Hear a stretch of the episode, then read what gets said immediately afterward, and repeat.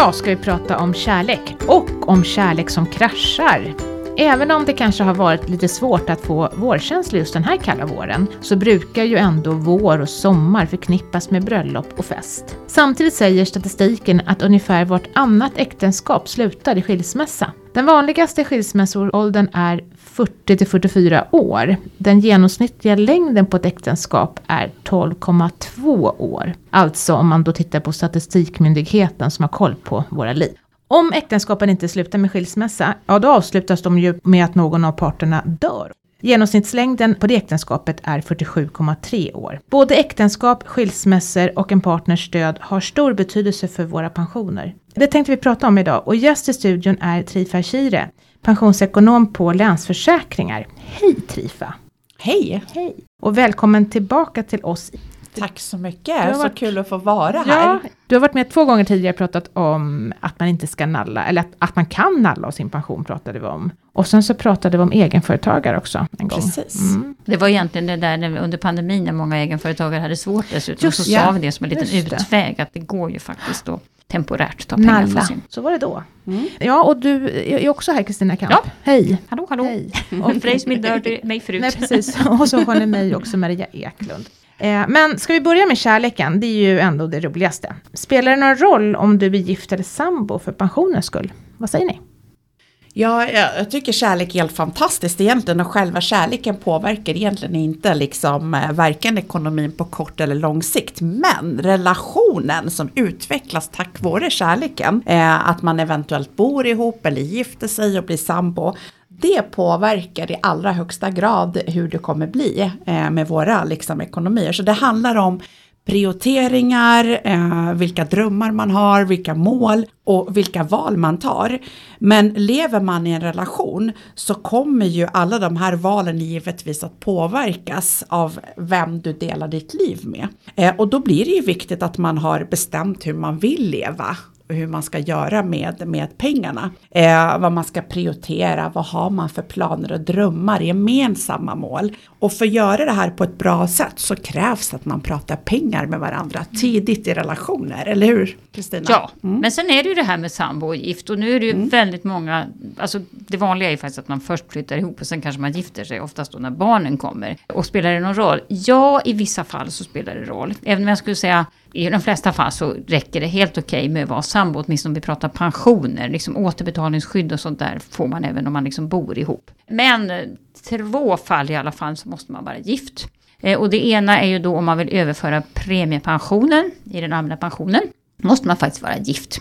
Make, maka, registrerad partner. Och det andra fallet är om man har sån här ITP2, alltså en tjänstepension som heter ITP2 eller motsvarande FTP2 BTP2. Då får man ett efterlevande skydd som heter familjepension om man har en väldigt hög lön, det vill säga om man har över det här 7,5 inkomstbasbelopp. Då kan familjen, eller det vill säga frun eller mannen, eh, få ett, en livsvarig utbetalning men då måste man också vara gift. Mm, okay. Det är de liksom tydliga fallen. Sen finns det en massa andra fall men som inte berör pension så mycket.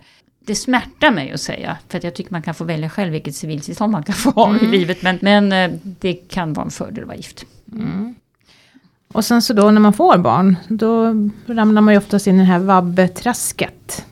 Och det har du tittat lite grann på, Trifa? Ja, precis. För en stor del av könsskillnaden i inkomst hos ett par uppstår faktiskt när man får sitt första barn. Och inte enbart på grund av att äh, kvinnor tar ut större del av föräldraledigheten, utan för att många kvinnor väljer faktiskt att gå ner i arbetstid under småbarnsåren. Äh, och flera studier har ju visat att kvinnors löneutveckling avtar också efter att första barnet har fötts. Så kvinnodominerande yrken, äh, det ger också sämre betalt än, än eh, mansdominerande yrken. Så allt det här styr ju hur mycket pension man får mm. längre fram i livet. Så vab eh, påverkar när man får barn ganska mycket faktiskt och deltidsarbete. Har du något exempel på hur vabben liksom, vad, vad, vad får det för konsekvenser i Rädda Kronor? Jag får mig att du har gjort en sån undersökning. Ja, jag gjorde faktiskt ja.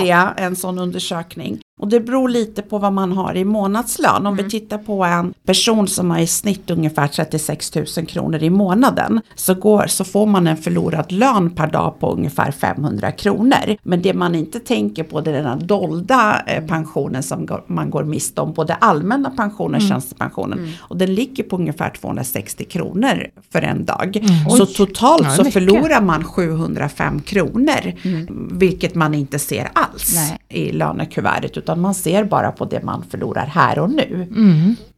Oh, det det, är- får vi spika upp på Ja, det var, kylskåpet. det var mycket. Ja, det är ganska mycket pengar. Och då var det Ja. ändå en lön under, eh, ja. Ja, en ganska rimlig lön, men Ja, under, under, under taket. Ja. Ja, mm. ja herregud. Eh, men finns det något man kan göra då om, under de här åren för att det inte ska, alltså för att påverka det här? Ja, Positivt. men precis. Jag tycker som jag inledde från början, prata pengar med varandra tidigt stadie. Jag menar, vi kan sitta och planera bröllops... eh, Det är inte så romantiskt. Nej, det är inte romantiskt. De flesta liksom duckar för att det är känsligt ämne, man vill inte prata om det. Och tyvärr så visar ju ganska färsk statistik från oss där vi gjorde en Novusundersökning visar på att sju av tio par inte pratar liksom pengar och drömmar med varandra utan det rullar bara på som det är. Och det är ganska tråkigt faktiskt att, titta på det för vi har tagit fram en rapport som heter Våga prata pengar med varandra.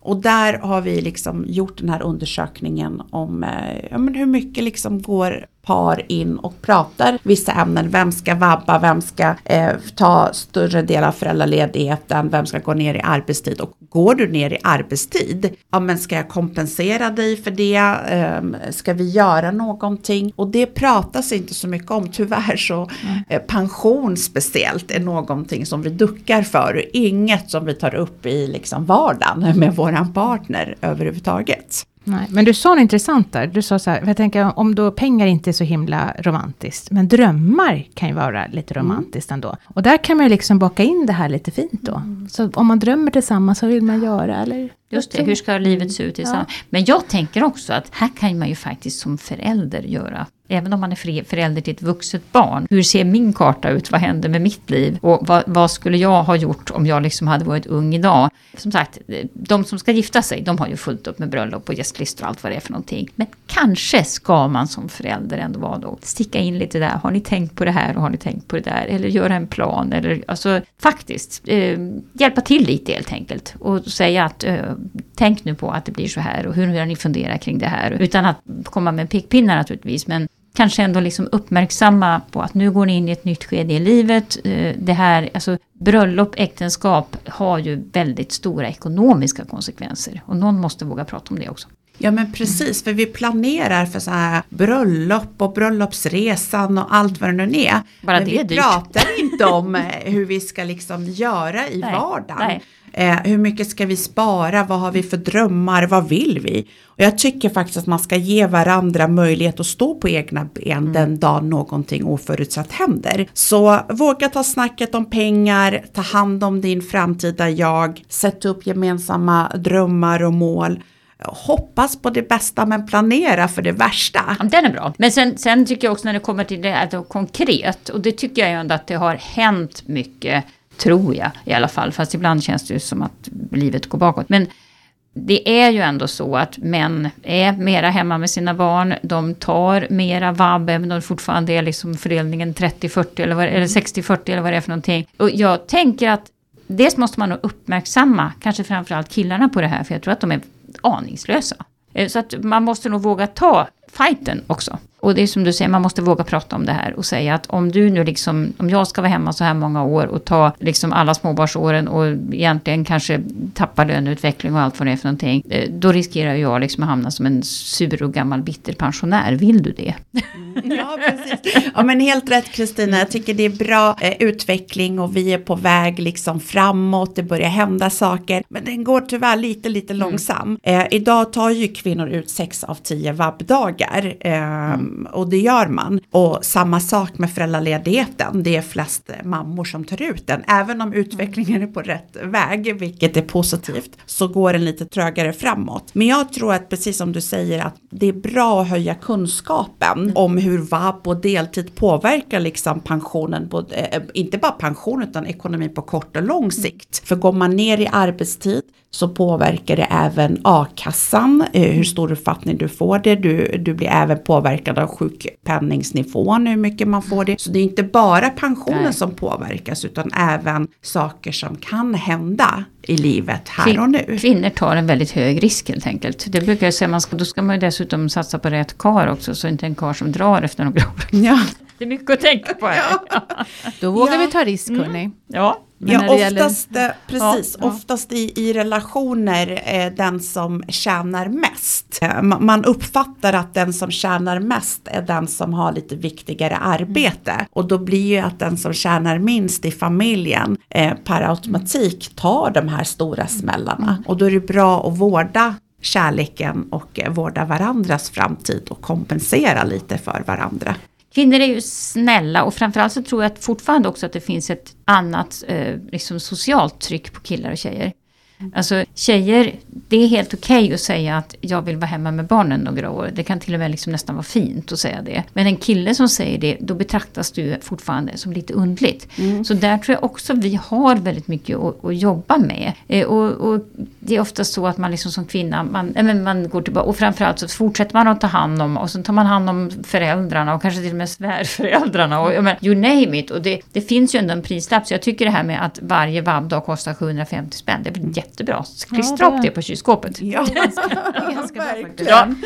Hörni, ja, om vi går över till skil... Eller vill du säga något mer? Mm, ja, men jag tänkte ja. lev så jämställt som möjligt mm. och bestäm eh, liksom på förhand att ni tar varannan eh, vab. Mm. Och finns det någon annan i din närhet kanske som kan Just ställa det. upp eh, eh, med vabbandet? Den möjligheten har vi faktiskt i Sverige och det är bra om fler utnyttjar den. Kanske mor och farföräldrar mm. som kanske vill också umgås med barnbarnen lite mer eller någon släkting eller vänner som kan ställa upp. Men är det så att om mormor och morfar fortfarande mm. jobbar så får de alltså ersättning man för kan få. Precis, mm. Om, ja. då gäller det precis som du sa att då, mm. man måste ha inkomst ja. och, och, och, jobba för att mm. kunna göra det. Och precis som ni sa i början, jag tror att det var du Kristina, eller var det du Maria, jag minns inte.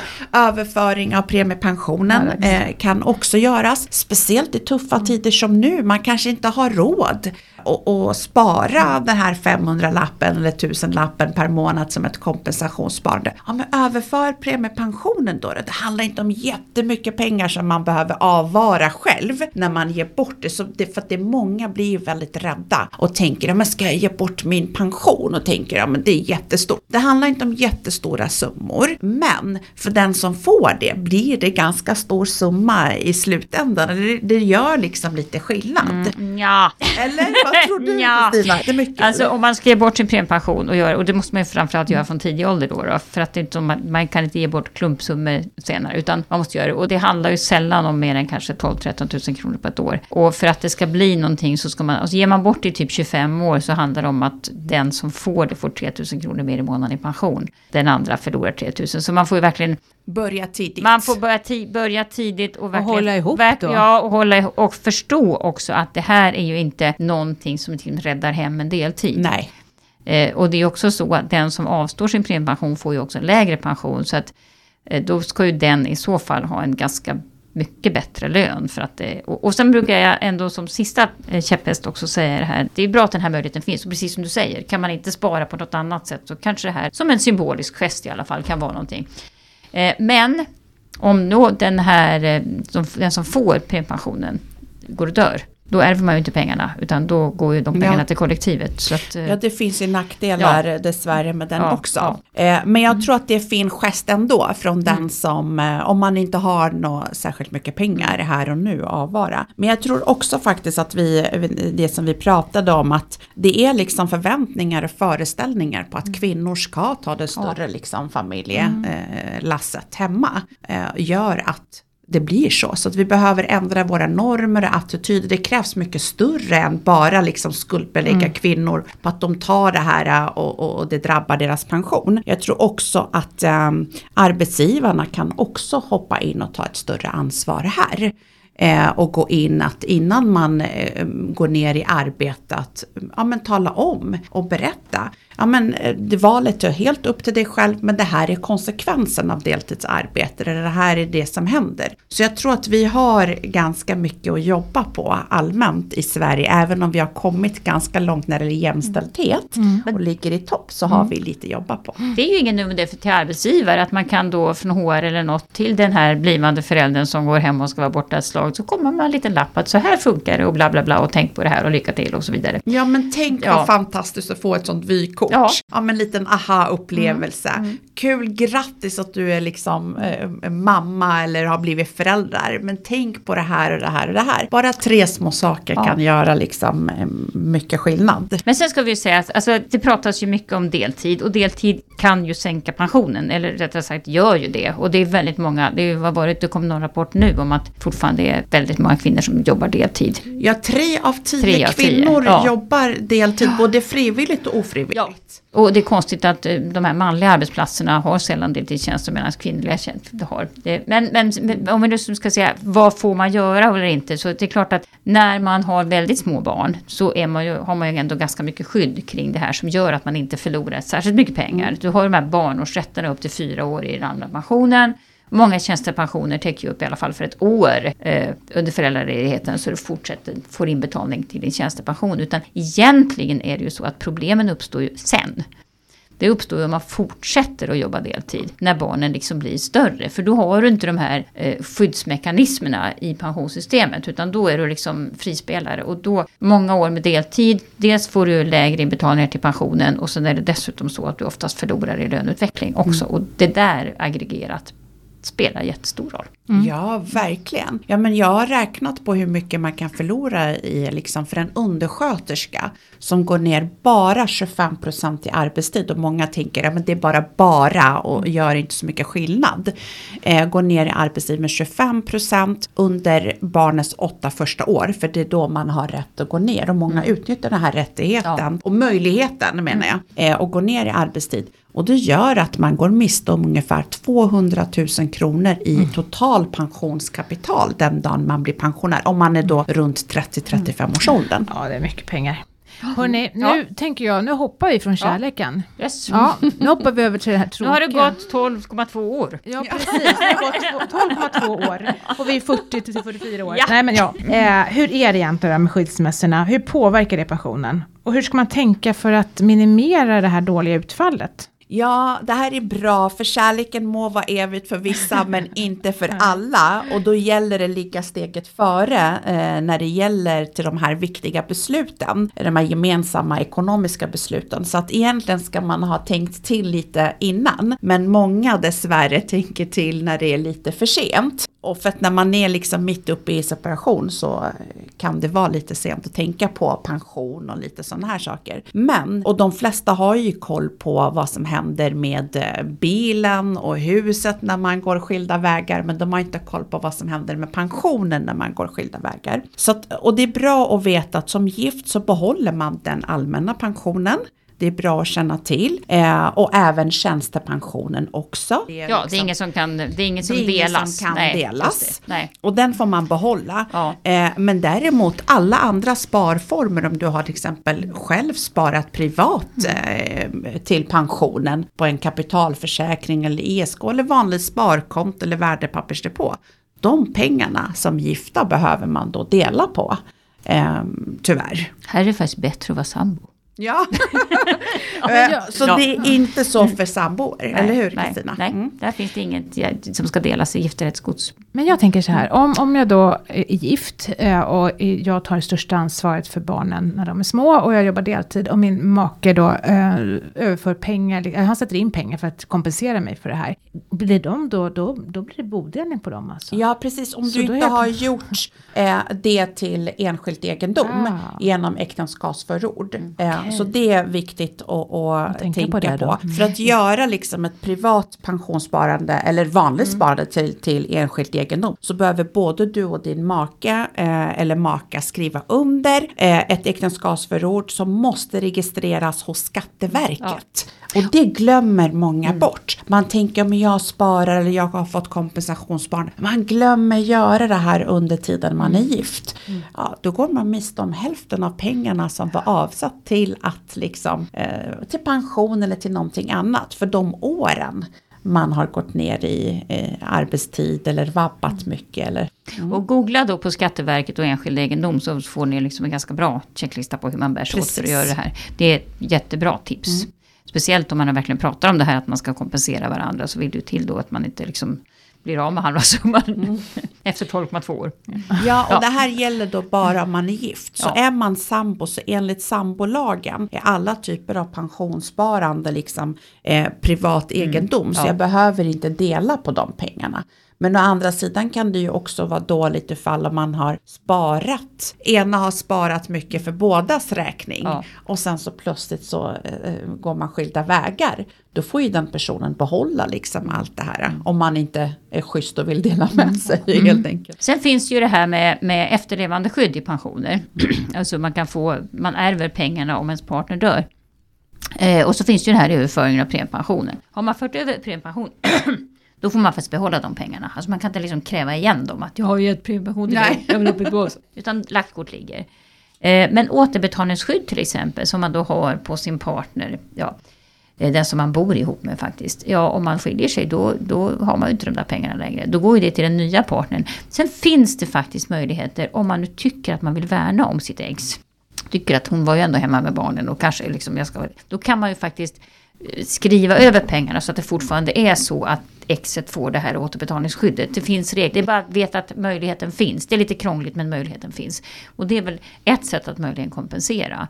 Men, men annars så är det ju så att alla de här typerna av liksom efterlevande skydd som man har i det här äktenskapet om gubben eller frun trillar av pinn. De försvinner ju automatiskt vid en skilsmässa. Och det är ju faktiskt ganska betydande belopp kan det handla om. Så det måste man ju ha koll på. Jag tänker på ett annan typ av sparande faktiskt som vi inte har pratat om nu. Det är amortering. Ja! Tycker du att jag ska berätta om Ja, vad- vad hur man amorterar? Ja, för att jag menar, det, hur blir det en bodelning?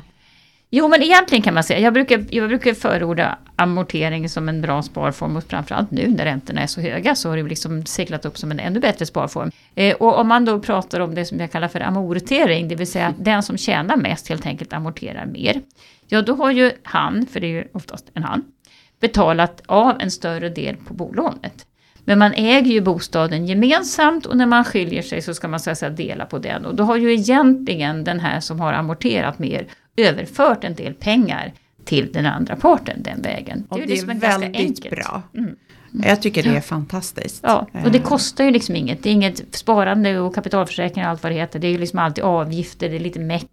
Amortera lite mer, det är ett ganska enkelt sätt att överföra pengar. Och just att skydda vid skilsmässor. Mm, det är väldigt bra. Vilket någonting annat inte gör som vi inte har pratat om och det är löneväxling. Eh, många höginkomsttagare har ju möjlighet att löneväxla. Och jag gjorde ju en undersökning på det. Jag menar, de flesta som har möjlighet att löneväxla är ju män. Så man skulle kunna kalla löneväxling för ett pensionssparande för män egentligen. Och det ingår Eh, inte i någon bodelning. Nej, och den ingår inte i bodelning. Och där kan det också vara ganska tufft för många kvinnor att när man går skilda vägar, då har de trott att det går att dela på de pengarna. Men då har ju mannen liksom löneväxlat en hel del eh, pen, äh, äh, lön till, mot pension. Och när det är väl dags att separera så behåller mannen de pengarna själva. Det kan ju också vara en kvinna för den delen. Men de flesta som tjänar över 50 000 kronor är ju män. Eh, och det gör ju att eh, där går man också miste om en del pengar. Och här skiljer ju sig Sverige från väldigt många andra länder. Det kan ju vara bra att veta om man till exempel är född i ett annat land och tänker liksom att ja men herregud separerar vi så liksom delar vi allting lika och jag får vad heter det, underhåll och allt vad det. Det är ju inte så i Sverige. Utan här är ju grundprincipen att man liksom tjänar till sitt eget uppehälle. Så att där är väl liksom en lärdom om man nu tror att ja men nu kommer jag få underhåll då, från min rika man och allt sånt där. Att det, det ska vi bara glömma bort. Utan det bästa är ju faktiskt återigen då att ha sin egen ekonomi sina Ha en egen frihetskapital. Det behöver vi alla oavsett kön. Fuck det är off money väldigt det viktigt. ibland också. Att kunna liksom bestämma själv Ja. vad man vill göra den dagen någonting tråkigt händer. Mm. Och vilket det gör ibland, många gånger. Vi är människor, det kan hända Mm. massor med saker både privat och i yrkeslivet som sätter käppar i hjulet som Mm. man behöver liksom ha lite frihetskapital för att klara jag. sig. Det tror jag på faktiskt. Då kanske äktenskapet håller längre än 12,2 år också. Kanske Ja. till och med det faktiskt. Kanske tror faktiskt. Jag. Ja. Men hörni, ska vi prata om något ännu tråkigare då? De här äktenskapen som slutar med att någon dör. Det är ju väldigt tråkigt. Men eh, det händer ju också. Hur blir det med pensionen då? Eh, för det första så ska vi egentligen avfärda änkepensionen nu för att eh, änkepensionen, eh, åtminstone om man är under 65 så kan man nog räkna med att det inte blir så mycket änkepension. Är man lite äldre, alltså uppåt 80, ja då kan man få lite änkepension men den räknas av från den egna pensionen. Det är bara de här som 90-plussarna som möjligen kan få liksom änkepension enligt de väldigt gamla reglerna. Så att, i den allmänna pensionen, när ens partner dör och du själv är under 65 år, 66 66 år, exakt. Ja, under 66 år, den nya pensionsåldern. Då får du ett omställningsstöd under ett år. Alltså du ska på något sätt liksom komma på banan. Och det där omställningsstödet är i princip kan man säga någon slags garantipensionsnivå. Kanske i bästa fall 8-10 000 kronor i månaden. Barnen däremot får ju en barnpension som de då får tills de går ur skolan kan man säga. 20 år är väl, är väl toppåldern där. Men det är inte speciellt mycket pengar. Det, det ska man liksom veta om att eh, nej, även där är det nog bra att ha en egen ekonomi så man liksom inte bara står där och säger hoppsan, vad hände? Men sen har vi ju alla tjänstepensioner där du har, kan ha, kan ha olika typer av efterlevandeskydd. Alltså att man kan ärva pensionen efter sin partner. Guldklimpen här, det är ju den här familjepensionen. Alltså om man har en man eller en fru som går bort som har en ITP2 eller motsvarande för bank och försäkring och som tjänar då över 45 000 eller någonting eller gjorde och har gjort under en längre tid. För då får man alltså någonting som heter familjepension och den får man livet ut. Ja, det- men den är helt fantastisk. men men där det- måste men- man vara gift. Ja, där måste man vara gift. Ja. Och för den yngre generationen då, då, då, Ja. då finns det liksom i en del tjänstepensionsavtal är det ju automatiskt eh, aktiverat att liksom den här påsen med pengar som har sparats ihop till din tjänstepension ska din make, maka, sambo eller barn få. Eh, men när det gäller i andra eh, avtal så måste man själv vara aktiv och, Och kryssa i och Ja. välja det och det glömmer ju många bort och jag tror att det, det här kryssets vara eller icke vara är ju också lite laddat och beror också på lite var i livets skede man befinner sig på. Är man lite yngre så har ju det här påsen med pengar inte hunnit, hunnit bli särskilt stor. Men då kanske skyddet också ganska viktigt för ens efterlevande den dagen man dör för man kanske sitter där med små barn och högt belånat och så vidare. Så kanske det krysset är väldigt viktigt. Men man kanske börjar närma sig pensionen, barn har flyttat hemifrån, de har inte det här behovet av de pengarna, kanske de klarar sig väldigt bra. Om man bara tänker liksom lite egoistiskt, tänker man, men jag skulle vilja höja min pension något. Då kan man ta bort det här efterlevandeskyddet. Och sen tror jag att det är inte bara svart eller vitt. Idag jobbar ju de, eller de flesta har ju bytt arbetsgivare ett antal gånger under livets gång. Man har ju olika tjänstepensionspåsar. Ja men ta bort eh, efterlevandeskyddet på vissa eller återbetalningsskyddet och behåll på vissa andra. På så sätt höjer du både din pension men samtidigt så eh, lämnar du lite till dina efterlevande också. Eh, så att ja. Men jag tänker på just det där du säger om någon dör väldigt tidigt i livet och man sitter där med småbarn och huslån och då hinner ju inte återbetalningsskyddet bli särskilt stort Nej. heller. Eh, Du som har varit i försäkringsbranschen, finns det då andra skydd som man kan fundera kring just i den situationen? Alla skydd kostar pengar men Ja, det... alla skydd kostar pengar, men det finns två skydd i huvudsak som man brukar nämna. Det ena är bolåneskydd. Om man har bolån, alla har inte bolån, så är det bra att ha bolåneskydd till exempel. För dör ena då, eller om jag dör, så tas hälften av eh, bolånet bort. Så att man, man behåller bara halva bolånet, vilket är bra. Men någonting annat som jag tycker är lite bättre än bolåneskydd, oavsett om man har bolån eller inte, det är livförsäkring faktiskt. För då får du, speciellt om man är yngre med små barn, att teckna en livförsäkring på varandra om man har partner. Teckna en viss summa pengar och dör ena så får den andra ett stort, en, en summa liksom skattade pengar pengar. Så man kan själv välja vad man vill göra. Vill jag betala av bolånet eller behöver jag pengar för att starta ett företag? Men vad som helst liksom. Eh, förklara av de här småbarnsåren. Jag tycker livförsäkring är en bra skydd och väldigt billig. Kostar en lunch i månaden. Stockholms lunch i månaden Stockholms lunch i faktiskt. månaden. Men det, men det är om man tecknar den när Om man, man är, ung. ung. Om, man, om man har passerat 50 då är det mycket dyrare eller? Då är det mycket dyrare. För de här liksom eh, eh, premierna ökar eh, för varje år du blir äldre. Ja, för risken är att du dör. Ja, för risken Ja. att du dör Ja. blir ju högre och Ja, högre. ja. Men jag tänker här bolåneskyddet också, blir inte det också sämre när man blir lite äldre? Jo, den är också har lite av, med ålder att göra, men inte på samma sätt som en livförsäkring. Men då kan man ju också säga att när man har blivit lite äldre, då har man ju ändå fått en större påse pengar i det här återbetalningsskyddet. Så då kan man helt enkelt Ja, växla, sant. växla över. Ja, men precis, för man livförsäkring kanske man inte behöver när man, har, när man är äldre och har byggt upp själv ett Nej. sparkapital eh, och har eh, en hel del pengar. Då behöver inte den andra lika mycket kapital om man går bort. Eh, utan det behövs kanske när man är yngre och har inte lika stort sparande.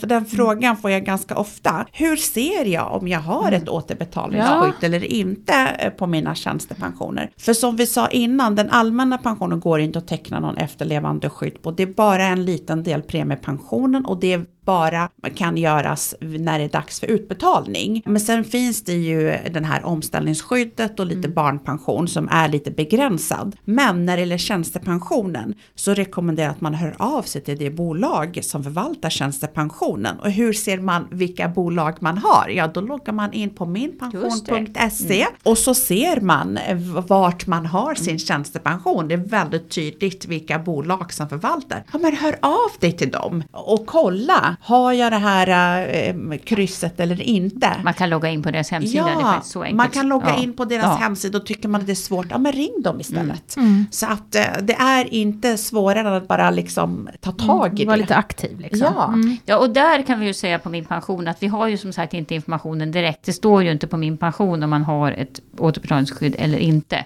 Och vi rekommenderar väl också att man kan höra av sig till de här valcentralerna, det vill säga dit arbetsgivaren betalar in pengarna till din tjänstepension. Så att det finns flera vägar, men man kan inte bara få direkt information på min pension om just den här frågan. Ännu. Nej. Ännu, men Ja. jag hoppas att man känner. Åh, vad vi hoppas i, det. I tio år. Jag hoppas det så länge nu, så vi vågar inte hoppas längre. Men, men vi har aldrig varit så nära brukar jag säga. Nej, just det. Så- Och så måste det ju vara. Ja. Men hörni, nu har vi gift oss, vi har fått barn, vi har skilt oss och vi har blivit änkor, änklingar. Hur sammanfattar vi det här? Har ni några bra tips att skicka med lyssnarna? Det, det har jag. Jag har fyra tips. Jag tycker att man ska bestämma tidigt i förhållandet hur man ser på sin ekonomi och eh, gemensamma ekonomin och hitta ett sätt att förhålla er till det här gemensamma utgifter och drömmar och sparande. Sätt upp drömmar och lev i kärlekslycka men var inte för naiv utan planera och ta hand om din framtida jag. Ha en ekonomisk trygghet i form av sparande och frihetskapital. Man mår mycket bättre själv eh, även i relationen när man vet att man har valmöjligheter att påverka liksom sin framtida jag. Och den tredje är att lev så jämställt som möjligt. Eh, det säger jag till alla par. Se till att bli kompenserad, inte enbart för inkomstbortfall på kort sikt utan även för pensionsbortfallet eh, som man inte ser i lönekuvertet. Den är ju bra och det går även att överföra premiepensionen också som en liten plåster på året om det inte finns kapital eh, eh, spara. Och sen det sista, ta ansvar för att ha koll på din egen ekonomi. Vill du veta om du har efterlevande skydd? Ja men logga in på min pension, kolla vart du har din tjänstepension, ring det bolaget. Vill du ha ett sparande? Ja men ta tag i det, även om det är några hundra lappar så är det bättre än ingenting. De här små pengarna blir väldigt stora lite längre fram. Och sen så fråga, liksom prata med din partner om ekonomi. Det är vi dåliga på i Sverige. Det är vi.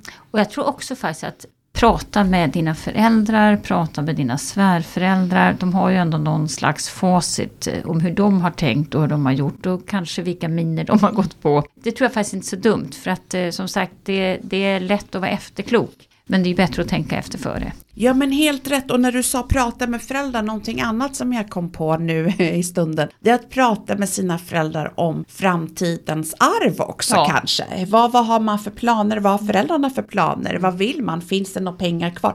Om jag har väldigt tajt med ekonomi och är jättestressad inför pensionen och måste skrapa ihop varenda krona, men så kanske det kommer ganska mycket pengar längre fram, ja, men det är inte särskilt schysst liksom. Eh, det är prata med dina barn om arv, prata med dina föräldrar om arv. För Många kommer ju, eller inte alla, men en del kommer ju få lite arv. Vi måste bli bättre på att pr- våga prata pengar helt Ja. enkelt. Både liksom mellan generationer och mellan, ja, i ett par. Mm.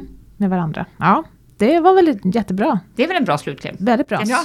Jag har en, en fråga dock. Eh, Du har pratat om en undersökning, Våga prata pengar. Hittar man den på Länsförsäkringars hemsida? Ja men precis, den finns där. Eh, Googla bara fram det, våga prata pengar, Länsförsäkringar så kommer den komma upp. Och den är väldigt intressant undersökning om relationer och hur man ska våga ta upp det här snacket Ja, med varandra. Mm, fantastiskt.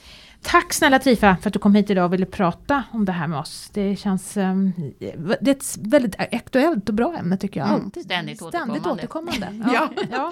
Ja, Tack men det för är att ju jag här- fick komma, så kul. Eh, Det är oftast här också, det säger ju alla, att det är ju liksom när barnen kommer som pensionsskillnaderna uppstår. ja, det är Ja. ju så. Och det ser ju vi i vår statistik också. Att det är så det är. Mm. Ja, men tack snälla Trifa. Tack. Vi har kommit fram till dagens fråga och den, den lirar lite grann med hela det här avsnittet faktiskt. Den, den har kommit från Sofia som funderar på att bilda familj. Och hon har lyssnat på ett eh, av våra tidigare poddavsnitt där vi har pratat om hur den ena föräldern har kompenserat den andra föräldern som har då tagit den större delen av eh, deltidsarbete, det väl främst då. då. Och hon undrar hur ska hon och hennes partner tänka här? Och egentligen så har vi kanske vikt hela det här avsnittet åt det, men vi kanske har något ytterligare att fast skicka med. just i det här fallet så tycker jag också då om man liksom ska vara hands-on så ska man ju också se vad är det för löner vi pratar om Ja. också. För att jag menar vi kan prata generellt men, men om man, det är ju inte alltid givet att det är mannen som tjänar mer även om liksom hon tar fler föräldradagar. Eller, ja. Och sen ska man också se hur ska man, kan man lägga upp det här föräldrauttaget. Det är ju faktiskt ganska många som inte tar ut full full föräldraledighet, alltså bara ta ut några dagar och såna här saker. Och då kompenseras man med barnårsrätten. Och Man ska ju också kolla hur är det? Får jag sån här föräldralön eller får du föräldralön eller hur ser det ut? Och så får man ju helt enkelt i det fallet lägga upp de här påsepengarna bredvid varandra. Vad kommer du att tjäna i år? Vad kommer jag att tjäna i år? Vad kommer du få extra inbetalningar via pensionsrätter och barnår och alltihop det där? Vad får du inte? Och då kan man ju verkligen på marginalen räkna ut. Och oftast så brukar det då visa sig att de där första åren, det är inte så stor skillnad. Nej. Det, om det inte är så att den andra tjänar väldigt mycket pengar. Utan det man behöver räkna på i så fall, det är ju om man tänker fortsätta att jobba deltid. För då måste man ju verkligen se, ja men hur mycket minskar min pension mot om jag jobbade heltid? Och ska vi då kompensera det här på något vis? Eller ska vi kanske komma fram till att vi delar mera lika med varandra? Ja men helt rätt. Och sen så arbetsgivaren är också väldigt duktiga numera på att betala in lite föräldrapenning också under tiden, eller Ja. föräldraersättning under tiden man är föräldraledig. Men Så man- alla har inte det. men det alla har inte det. Det kanske man också kan fråga sin arbetsgivare då. då. Absolut, Mm. ska man också göra. Men, men eh, sätt er lite grann ner med pepper, papper och penna här och Ja. verkligen liksom gör, det här är min pengapåse, det här är din pengapåse nu och det här blir min pengapåse om jag jobbar 75%, det blir din pengapåse. Och sen kan man också räkna, hur mycket kommer jag tappa i pension? Det kan man faktiskt kolla på min pension, om man helt enkelt sänker sin lön. Och, hur, och sen 75%. hur man kompenserar den som tappar pension då, då, då har vi sagt i avsnittet här ju att man kan, man kan överföra pengar Ja, eller amortera. och amortera eller Eller spara. överföra sin premiepension. Ja, det finns flera sätt. det finns flera sätt. Men huvudsaken är nog att man gör det. Eller kanske att man kommer fram till att vi kanske ska dela på, på eh, ledigheterna istället. Det är väldigt bra. Mm. Och det tipset vill jag skicka med. Jag hade en, en, en kompis, eh, en killkompis faktiskt, som, eh, han var chef faktiskt eh, på den tiden. Det här var i början av 90-talet, så han var ganska tidig. Han tyckte att, de hade tre barn, han och hans fru, och han tyckte att det var me- mest rättvist att båda två gick ner i deltid. Så att de jobbade 90% i- Mm. båda två för att få tillvaron att fungera. Det tyckte han var fair. Även om man är chef kan man göra det. Ja verkligen, superfin. Mm. De kan dessutom vobba. Ja. ja numera kan många vobba faktiskt om man har lite större barn. Ja, det är bra. Då sätter vi punkt där. Hoppas att Sofia är nöjd med svaret. Det var allt för oss idag. Tack för att du har lyssnat. I avsnittet deltog Trifa Kire från Länsförsäkringar, Kristina Kamp och jag, Maria Eklund från Min Pension.